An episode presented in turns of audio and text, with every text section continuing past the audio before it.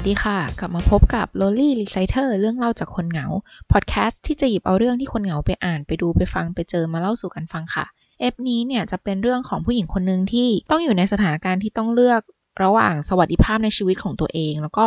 ความอยู่รอดของผู้อื่นนะคะ แล้วก็ต้องเลือกระหว่างชีวิตที่เพิ่งเกิด หรือว่าชีวิตที่ต้องดำเนินต่อไป เรื่องนี้เกิดในยุคสมัยของสงครามโลกครั้งที่สองค่ะ อย่างที่ทราบกันดีว่าสงครามโลกครั้งที่สองเนี่ย นอกจากจะมีการสู้รบกันแล้ว ก็ยังมีความสูญเสียครั้งใหญ่ครั้งหนึ่งในประวัติศาสตร์สมัยใหม่เลย นั่นคือเหตุการณ์โฮโลคอสต์หรือว่าการฆ่าล้างเผ่าพันธุ์ชาวยิว ที่พรากชีวิตคนไปเป็นล้านล้านคนเลยค่ะ เยอรมันในยุคการปกครองภายใต้อำนาจของเผด็จการอย่างอดอล์ฟฮิตเลอร์นั้น มีการปลูกฝังค่านิยมเผ่าพันธุ์อารยันบริสุทธิ์ที่ประชากรอันพึงประสงค์ต้องมีบรรพบุรุษเป็นอารยันทั้งหมดไม่ปะปนเชื้อชาติอื่นๆ ค่านิยมรักชาติอย่างสุดโต่งทำให้มีการแบ่งเขาแบ่งเรานะคะทำให้เกิดศัตรูร่วมที่ฮิตเลอร์หรือนาซีสร้างขึ้นมาให้คนในชาติเกลียดชังก็คือชาวยิวค่ะ เนื่องจากสงครามนั้นเนี่ยก็จะมีสภาพข้าวยากหมากแพง เศรษฐกิจไม่ดี ชาวเยอรมันก็ตกงานเป็นจำนวนมากค่ะ แต่ชาวยิวที่มีความถนัดในด้านการเงินทางด้านเศรษฐกิจนะคะ ก็ยังสามารถอยู่ดีกินดีได้ ความกดแค้นก็เลยพุ่งเป้าไปที่ชนชาตินี้ค่ะ ในช่วงแรกก็มีการไล่จับยึดทรัพย์ชาวยิวที่ร่ำรวยนะคะ ไล่ให้ไปอยู่ในชุมชนแออัดที่เรียกกันว่าเกตโต ชาวยิวที่รวยแล้วก็เห็นท่าไม่ดีก็จะยอมทุ่มทรัพย์สินทั้งหมดติดสินบนเจ้าหน้าที่แล้วก็หนีออกนอกประเทศไปค่ะ คนที่ไม่มีเงินมากขนาดนั้นหรือว่าคนที่ไหวตัวไม่ทันนะคะ ก็ต้องทนอยู่กันไปค่ะเริ่มมีการออกกฎหมายที่จำกัดสิทธิของชาวยิวมากขึ้นเรื่อยๆ ตั้งแต่ให้ติดสัญลักษณ์รูปดาวเดวิดบนเสื้อผ้าเพื่อให้แยกออกง่ายๆว่าใครเป็นยิวใครไม่ใช่ยิว ไปจนถึงการห้ามซื้อของในร้านชาวเยอรมันค่ะ สภาพความเป็นอยู่ของชาวเยอรมันในช่วงนี้เนี่ย แนะนำให้ดูหนังเรื่อง The Pianist นะคะ จะเล่าเหตุการณ์ทั้งหมดแล้วก็มีภาพที่เราดูแล้วน่าจะเข้าใจสภาพชีวิตของเขามากขึ้นนะคะ เมื่อเวลาผ่านไปนะคะ กระบวนการการกำจัดคนที่นาซีไม่ต้องการก็ escalate รุนแรงมากขึ้นนะคะ เมื่อ ghetto เนี่ยไม่เพียงพออีกต่อไป นาซีก็เริ่มกวาดต้อนชาวยิวขึ้นรถไฟออกไป โดยมีปลายทางอยู่ที่ concentration camp หรือว่าค่ายกักกันค่ะ ค่ายกักกันที่ใหญ่ที่สุดที่สร้างขึ้นโดยนาซีก็คือค่าย Auschwitz-Birkenau หรือที่เรารู้จักกันในชื่อย่อๆว่าค่าย Auschwitz นะคะ ตั้งอยู่ในเขตประเทศโปแลนด์ ซึ่งในยุคนั้นเนี่ยโดนเยอรมันยึดครองอยู่ค่ะ ในช่วงแรกค่ายนี้ก็จะถูกใช้เป็นที่คุมขังนักโทษทางการเมืองชาวโปแลนด์ แต่ว่าสุดท้ายก็กลายมาเป็นค่ายกักกันสำหรับชาวยิวในที่สุดค่ะ ชาวยิวที่นั่งรถไฟมาถึงค่ายอัลชวิตเนี่ยนะคะ จะโดนแบ่งออกเป็น 2 กลุ่มใหญ่ในทันทีค่ะ กลุ่มแรกก็คือกลุ่มที่ยังสามารถใช้แรงงานได้ค่ะ กลุ่มนี้จะโดนยึดของติดตัวทั้งหมด ไม่ว่าจะเป็นกระเป๋าเสื้อผ้ารองเท้าถุงเท้าทุกคนก็จะถูกลงระเบียน แล้วก็มีหมายเลขประจำตัวนะคะ แล้วก็เปลี่ยนไปใส่ชุดเครื่องแบบนักโทษที่เป็นผ้าบางๆ ที่แทบจะปกป้องคนใส่จากความหนาวอะไรไม่ได้เลยค่ะ เวลานอนก็จะต้องนอนอัดกันบนเตียงสองชั้นที่เรียงกันเป็นพืดในเรือนนอนนะคะ อาหารการกินก็เป็นการปันส่วนที่น้อยนิดมากเลย อย่างเช่นเป็นซุป turnip ที่มีแต่วิญญาณ turnip เป็นซุปใสๆอะไรเงี้ยค่ะ คือมันน้อยมากเมื่อเทียบกับงานที่แต่ละคนจะต้องทำอย่างหักโหม เพราะว่าคำขวัญที่เขียนอยู่บนประตูทางเข้านั้นบอกไว้อย่างชัดเจนเลยค่ะว่า งานหนักจะทำให้คุณเป็นอิสระ ในส่วนของคนอีกกลุ่มนะคะ ที่โดนแยกไปในตอนแรกก็จะเป็นคนที่ทำงานไม่ได้ เช่น คนแก่ คนพิการ คนป่วย เหล่านี้นะคะ ก็จะถูกกำจัดไปอย่างรวดเร็วค่ะโดยการหลอกให้ไปอาบน้ำในห้องอาบน้ำรวม แต่จริงๆ ไอ้ห้องอาบน้ำรวมนั้นอะคือห้องรมแก๊สค่ะ หลังจากเสียชีวิตแล้วนาซีก็ไม่ลืมที่จะตักตวงกับคนเหล่านี้จนเทื่องสุดท้ายนะคะ ผู้เสียชีวิตเนี่ยจะโดนก้อนผมเพื่อนำไปขาย คนที่มีฟันทองไม้เท้าโลหะ ก็จะถูกยึดเอาไปหลอมขายเช่นเดียวกัน แต่สำหรับคนที่ต้องพบเจอกับดรโจเซฟแมงเกเลอร์แล้วอะการฆ่าด้วยการรมแก๊สพิษน่าจะเป็นการตายที่กรุณาปรานีเสียมากกว่านะคะ ในค่ายเอาชวิตซ์นอกจากจะมีการใช้แรงงานอย่างหนัก สุขภาพอนามัยเลวร้าย จนทำให้มีคนต้องอดตายหรือเป็นโรคติดต่ออย่างหนักจนตายไปอย่างมากมายแล้วนั้นเนี่ย ยังมีการทดลองที่โหดร้ายเกินกว่ามนุษย์จะจินตนาการได้ค่ะ ดรโจเซฟแมงเกเล่เป็นหัวหน้าของเหล่า SS นะคะ หรือว่าทหารนาซี แล้วก็เป็นหมอที่ได้รับอนุญาตจากฮิตเลอร์ให้ทำการทดลองได้ตามอิสระค่ะ เป็นการทดลองเพื่อหาทางพัฒนาเผ่าพันธุ์อารยันให้ดียิ่งขึ้นนะคะ ถึงจะมีตำแหน่งเป็นหมอ เป็นนายแพทย์เนี่ย แต่จรรยาบรรณทางวิชาชีพ ไม่มีอยู่ในสมองและสำนึกของเขาตั้งแต่ก้าวเท้าเข้ามาในเขตแดนค่ายแห่งนี้แล้ว เพราะว่าดรแมงเกเล่เนี่ย ไม่ได้มองนักโทษในค่ายเป็นมนุษย์ที่มีเลือดเนื้อและความเจ็บปวดเลยค่ะ การทดลองของดรแมงเกเล่นั้นทำโดยไม่มีสารเคมีเพื่อบรรเทา หรือหยุดยั้งความเจ็บปวดอย่างยาสลบหรือยาชาเลยนะคะ ดรแมงเกเล่จะทำการทดลองอย่างเช่น หยดกรดลงบนผิวหนังเหยื่อเพื่อดูว่ากรดจะทำอะไรกับผิวหนังมนุษย์ได้บ้าง ฉีดสารเคมีเข้าไปในตาเหยื่อ เพื่อทำให้สีตาอ่อนลง จะได้มีลักษณะเป็นอารยันมากขึ้นค่ะ ถ่ายเลือดจากคนที่มีลักษณะแบบอารยันให้อีกคนหนึ่ง เพื่อจะดูว่าไอลักษณะเหล่านั้นเนี่ยจะสามารถถ่ายทอดไปได้หรือไม่แล้วก็อื่นๆ อีกมากมายที่ล้วนแล้วแต่ทำให้เหยื่อทดลองเนี่ยต้องพบกับความทุกข์ทรมานก่อนเสียชีวิตทั้งนั้นเลยค่ะ การทดลองเหล่านี้ถึงแม้จะไม่ได้ถูกปิดเป็นความลับนะคะ แต่ก็มีคนน้อยมากที่จะรู้ ก็อย่างที่บอกไปว่าเหยื่อทดลองส่วนใหญ่ก็เสียชีวิตอะเนาะไม่ได้มีโอกาสกลับมาเล่าให้เพื่อนนักโทษฟังว่าเกิดอะไรขึ้นในโรงพยาบาล แม้กระทั่งดรจิเซลาเพร์ลนรีแพทย์ชาวยิวที่ถูกคัดเลือกให้มาทำงานตั้งแต่ตอนแรกที่โดนต้อนมาถึงค่ายกักกันนะคะ ดรจิเซลาเพร์ลเนี่ยเป็นชาวยิวฮังการี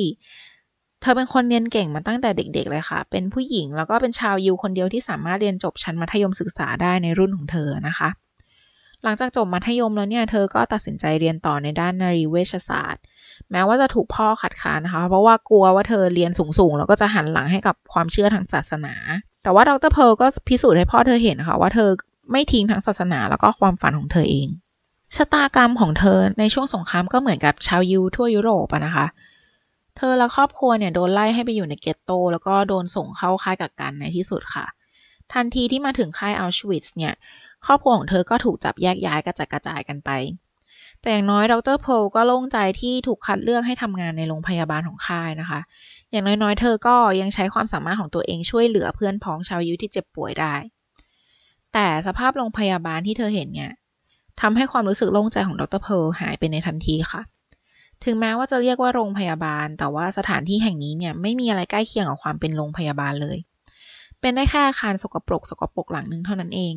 ไม่มีทั้งเตียงผู้ป่วย ไม่มีหยูกยา ไม่มีอุปกรณ์จำเป็น ไม่มีแม้แต่ผ้าก๊อซทำแผล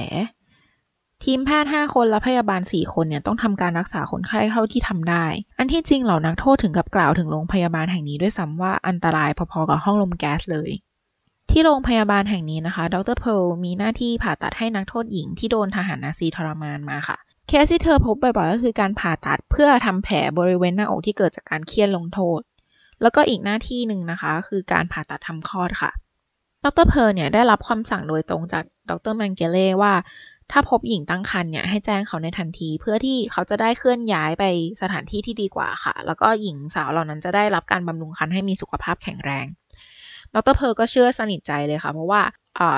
เธอเห็นว่าหญิงสาวเหล่านั้นเนี่ยได้ขึ้นรถที่มีตากาชาติไปจริง ๆ ก็คือดรแมงเกเล่เนี่ยเอารถกาชาติมาเพื่อตบตาทุกคนเลยอะค่ะ แต่ก็โดนหลอกอยู่ได้ไม่นานนะคะดรเพลเริ่มสังเกตเห็นความผิดปกติค่ะ คือไม่ใช่แค่คนท้องแต่ว่ารวมไปถึงคนพิการแล้วก็ฝาแฝดเนี่ยถูกส่งไปหาดรแมงเกเล่ก่อนที่จะนำตัวไปที่อาคารสำหรับทำวิจัย แล้วก็จบที่เตาเผาศพค่ะ ตั้งแต่นั้นเนี่ย ดรเพลก็ตัดสินใจอย่างเด็ดขาดเลยว่าในค่ายอัลชวิสเนี่ยจะไม่มีคนท้องอีกต่อไป ดรเพลตัดสินใจทำเรื่องที่ขัดต่อความเชื่อทางศาสนา จรรยาบรรณแพทย์แล้วก็มนุษยธรรมในใจเธอนะคะ เธอแอบทำแท้งให้กับนักโทษ ท่ามกลางความมืดแล้วก็ความเงียบในยามค่ำคืนค่ะ ส่วนมากจะอยู่ในระยะคันที่ตัวอ่อนยังไม่พัฒนาเต็มที่นะคะ เมื่อทำแท้งแล้วก็ตัวอ่อนที่ออกมาก็จะเสียชีวิตทันที แต่ก็มีเคสที่แม่ปิดบังการตั้งครรภ์มาได้จนถึงกำหนดคลอดค่ะ ดรเพลก็ต้องแอบทำคลอดให้ แต่ทันทีที่ทำคลอดเนี่ย ก่อนที่เด็กจะร้อง ดรเพลก็ต้องปิดปาก ปิดจมูกเด็กนะคะ ให้ขาดอากาศหายใจเพื่อป้องกันไม่ให้เด็กส่งเสียงแล้ว แล้วทหารนาซีที่เฝ้ายามอยู่เนี่ย จะเข้ามาเจอ ดรเพลเนี่ยทำแท้งแล้วก็การุญยฆาตเด็กทารกไปกว่า 3,000 ชีวิตค่ะ พื่อแลกกับการที่แม่ๆของเด็กเหล่านั้น จะได้ไม่ต้องเจอกับการทรมานอันวิปริตพิสดารของดรแมงกาเล่ในศูนย์วิจัยนะคะ ในช่วงท้ายๆของสงครามนะคะดรเพร์ลก็ถูกย้ายจากค่ายอัลชวิชไปที่ค่ายกักกันแบเกนเบลเซนและได้รับอิสระที่นั่นเมื่อกองพลยานเกาะบิติชที่ 11 เข้าไปปลดปล่อยในปี 1945 ค่ะ ดรเพร์ลในวัย 38 ปีเนี่ย ก็พอได้รับอิสระแล้วก็ออกตามหาครอบครัวของเธอค่ะ แต่กลับได้พบว่าทั้งพ่อแม่ สามีและลูกชายของเธอเนี่ยเสียชีวิตในค่ายกักกันไปหมดแล้ว เธอเสียใจมากค่ะ ทั้งทั้งที่ในค่ายเนี่ย เธอสามารถช่วยเหลือชีวิตหลายต่อหลายชีวิตได้ แต่ครอบครัวของเธอเองนั้น เธอกลับไม่สามารถทำอะไรได้เลย ด้วยใจสลายจากการสูญเสียนะคะ แล้วก็ความรู้สึกผิดที่ก่อกินจิตใจมาอย่างยาวนานทำให้เธอพยายามกินยาฆ่าตัวตายค่ะ แต่ก็ไม่สำเร็จนะคะ เธอก็ถูกส่งไปพักฟื้นในคอนแวนต์แห่งหนึ่งในประเทศฝรั่งเศสนะคะ จนถึงปี 1948 หลังจากนั้นเนี่ย ดรเพร์ลก็ถูกสอบสวนในฐานะที่เคยทำงานให้กับนาซีค่ะ แต่ว่าเหล่าคนไข้ที่เคยได้รับความช่วยเหลือจากเธอเนี่ย ก็มาให้การเข้าข้างเธอนะคะ หนึ่งในคำให้การนั้นกล่าวถึงว่าแม้ว่าดรเพร์ลในตอนกลางวันเนี่ย จะเป็นผู้ช่วยให้กับ Angel of Death เทวทูตแห่งความตายอย่างเจ้า ดรโจเซฟแมงเกเล่นะคะ แต่ในตอนกลางคืนเนี่ยดรเพร์ลเนี่ยเขาจะแอบเอายามาทารักษาผื่น มันเป็นผื่นที่ระบาดในเรือนนอนของนักโทษหญิงนะคะ ทุกคนแล้วก็วนไปทุกๆเรือนนอนทุกคืนอย่างไม่เหน็ดเหนื่อยเลยดรเพร์ลทุ่มเทกับการรักษาคนไข้อย่างสุดความสามารถ ในสภาพแวดล้อมแล้วก็ทรัพยากรที่จำกัดอะนะคะ ก็อย่างที่บอกไปว่าไม่มีอุปกรณ์ ไม่มีความสะอาด ไม่มีอะไรเลย เธอไม่เพียงแต่จะรักษาอาการทางกายเท่านั้นนะ เธอยังช่วยปลอบประโลมจิตใจของคนไข้ ด้วยคำพูดที่สร้างความหวังแล้วก็เป็นกำลังใจค่ะ คนไข้เปรียบเธอเหมือนแสงสว่างในความมืดมิดของดินแดนที่ไร้ความหวังค่ะ ดรเพอร์เป็น Angel of Auschwitz นางฟ้าแห่ง Auschwitz ที่ช่วยหลายชีวิตเอาไว้ เธอก็เลยหลุดพ้นจากข้อหาอาชญากรสงครามไปค่ะ แล้วก็ย้ายไปใช้ชีวิตที่ประเทศสหรัฐอเมริกานะคะ แล้วก็ได้สัญชาติกับใบประกอบวิชาชีพคืนมาค่ะ เธอก็ได้เข้าทำงานเป็นนรีแพทย์ในโรงพยาบาล Mount Sinai ในนิวยอร์กนะคะ แล้วก็ทำคลอดสำเร็จมากกว่า 3,000 รายค่ะ ทุกครั้งก่อนที่เธอจะเข้าไปในห้องคลอดเพื่อทำคลอดเนี่ยนะคะ เธอจะสวดขอพร ทุกครั้งเลยค่ะว่า พระเจ้า ท่านติดหนี้ชีวิตฉันอยู่ ท่านต้องให้เด็กได้เกิดมาอย่างปลอดภัย นั่นคือคำสวดของเธอค่ะ บ้านปลายชีวิตของดรจิเซล่าเพอร์นะคะ ก็ได้ย้ายไปใช้ชีวิตที่เมืองเยรูซาเล็มค่ะ กับลูกสาวของเธอที่ในภายหลังเนี่ยได้ค้นพบว่ายังมีชีวิตอยู่ เพราะว่าหลบซ่อนอยู่กับครอบครัวที่ไม่ใช่ชาวยิว ในระหว่างช่วงสงครามนะคะ เธอก็ได้ใช้ชีวิตอย่างมีความสุขทำโครงการช่วยเหลือผู้ลี้ภัยต่างๆ ช่วยเหลือชาวยิวต่างๆนะคะ แล้วก็ไม่มีอะไรติดค้างในใจจนถึงวาระสุดท้ายในเดือนธันวาคมปี 1988 ด้วยวัย 88 ปีค่ะ เรื่องราวของเธอเนี่ยก็ยังมีการถกเถียงกันนะคะว่า สิ่งที่เธอทำในค่ายเนี่ยถูกต้องหรือเปล่า การที่เธอทำแท้งหรือการุญยฆ่าเด็กๆ เนี่ยเพื่อช่วยชีวิตแม่ของเด็กเหล่านั้นเนี่ยมันเป็นสิ่งที่ควรสรรเสริญหรือไม่ แต่ส่วนตัวเราอะเรามองว่า เราจะตัดสินขาวและดำกับเรื่องที่เกิดขึ้นนี้ไม่ได้ค่ะ เพราะว่าเหตุการณ์มันเกิดขึ้นในสภาวะสงคราม ซึ่งมันเป็นสถานการณ์ที่ไม่ปกติเลย เราจะใช้ common sense ในสภาวะปกติเนี่ย ไปตัดสินเรื่องนั้นไม่ได้ค่ะ ทางเลือกของเธอมันคือจำกัดมาก ภายใต้ความกดดัน ความเสี่ยงต่อชีวิต ความปลอดภัยของเธอเองเนี่ย เธอต้องเลือกทำสิ่งที่จะช่วยชีวิตคนไว้ให้ได้มากที่สุดนะคะ ก็ถ้าหากใครสนใจเรื่องราวของเธอนะคะ สามารถอ่านชีวประวัติอ่านประสบการณ์ที่เธอผ่านมาในค่ายได้นะคะ จากหนังสือที่ชื่อว่า I was a doctor in Auschwitz ก็อันนี้ไม่รู้ว่ามีฉบับแปลไทยหรือเปล่านะคะ แต่ว่าเป็นหนังสือที่ดรเพร์ลเขียนขึ้นเองค่ะ แล้วก็มีหนังเรื่อง Out of the Ashes อันนี้ก็เป็นหนังที่สร้างขึ้นจากเรื่องราวของเธอนะคะ ก็มีการทำรีเสิร์ช จากคนที่รู้จักเธอจากคนไข้ของเธออะไรอย่างเงี้ยค่ะ ก็ลองไปหาดูได้นะคะ ท่านผู้ฟังฟังแล้วคิดยังไงก็คอมเมนต์พูดคุยกันได้ในเพจ หรือว่าในคอมเมนต์ YouTube นะคะ ยังไงก็ฝากกดไลค์กดแชร์ กด Subscribe กดทุกอย่างเลยนะคะ เจอกันใหม่เอฟหน้าค่ะ สวัสดีค่ะ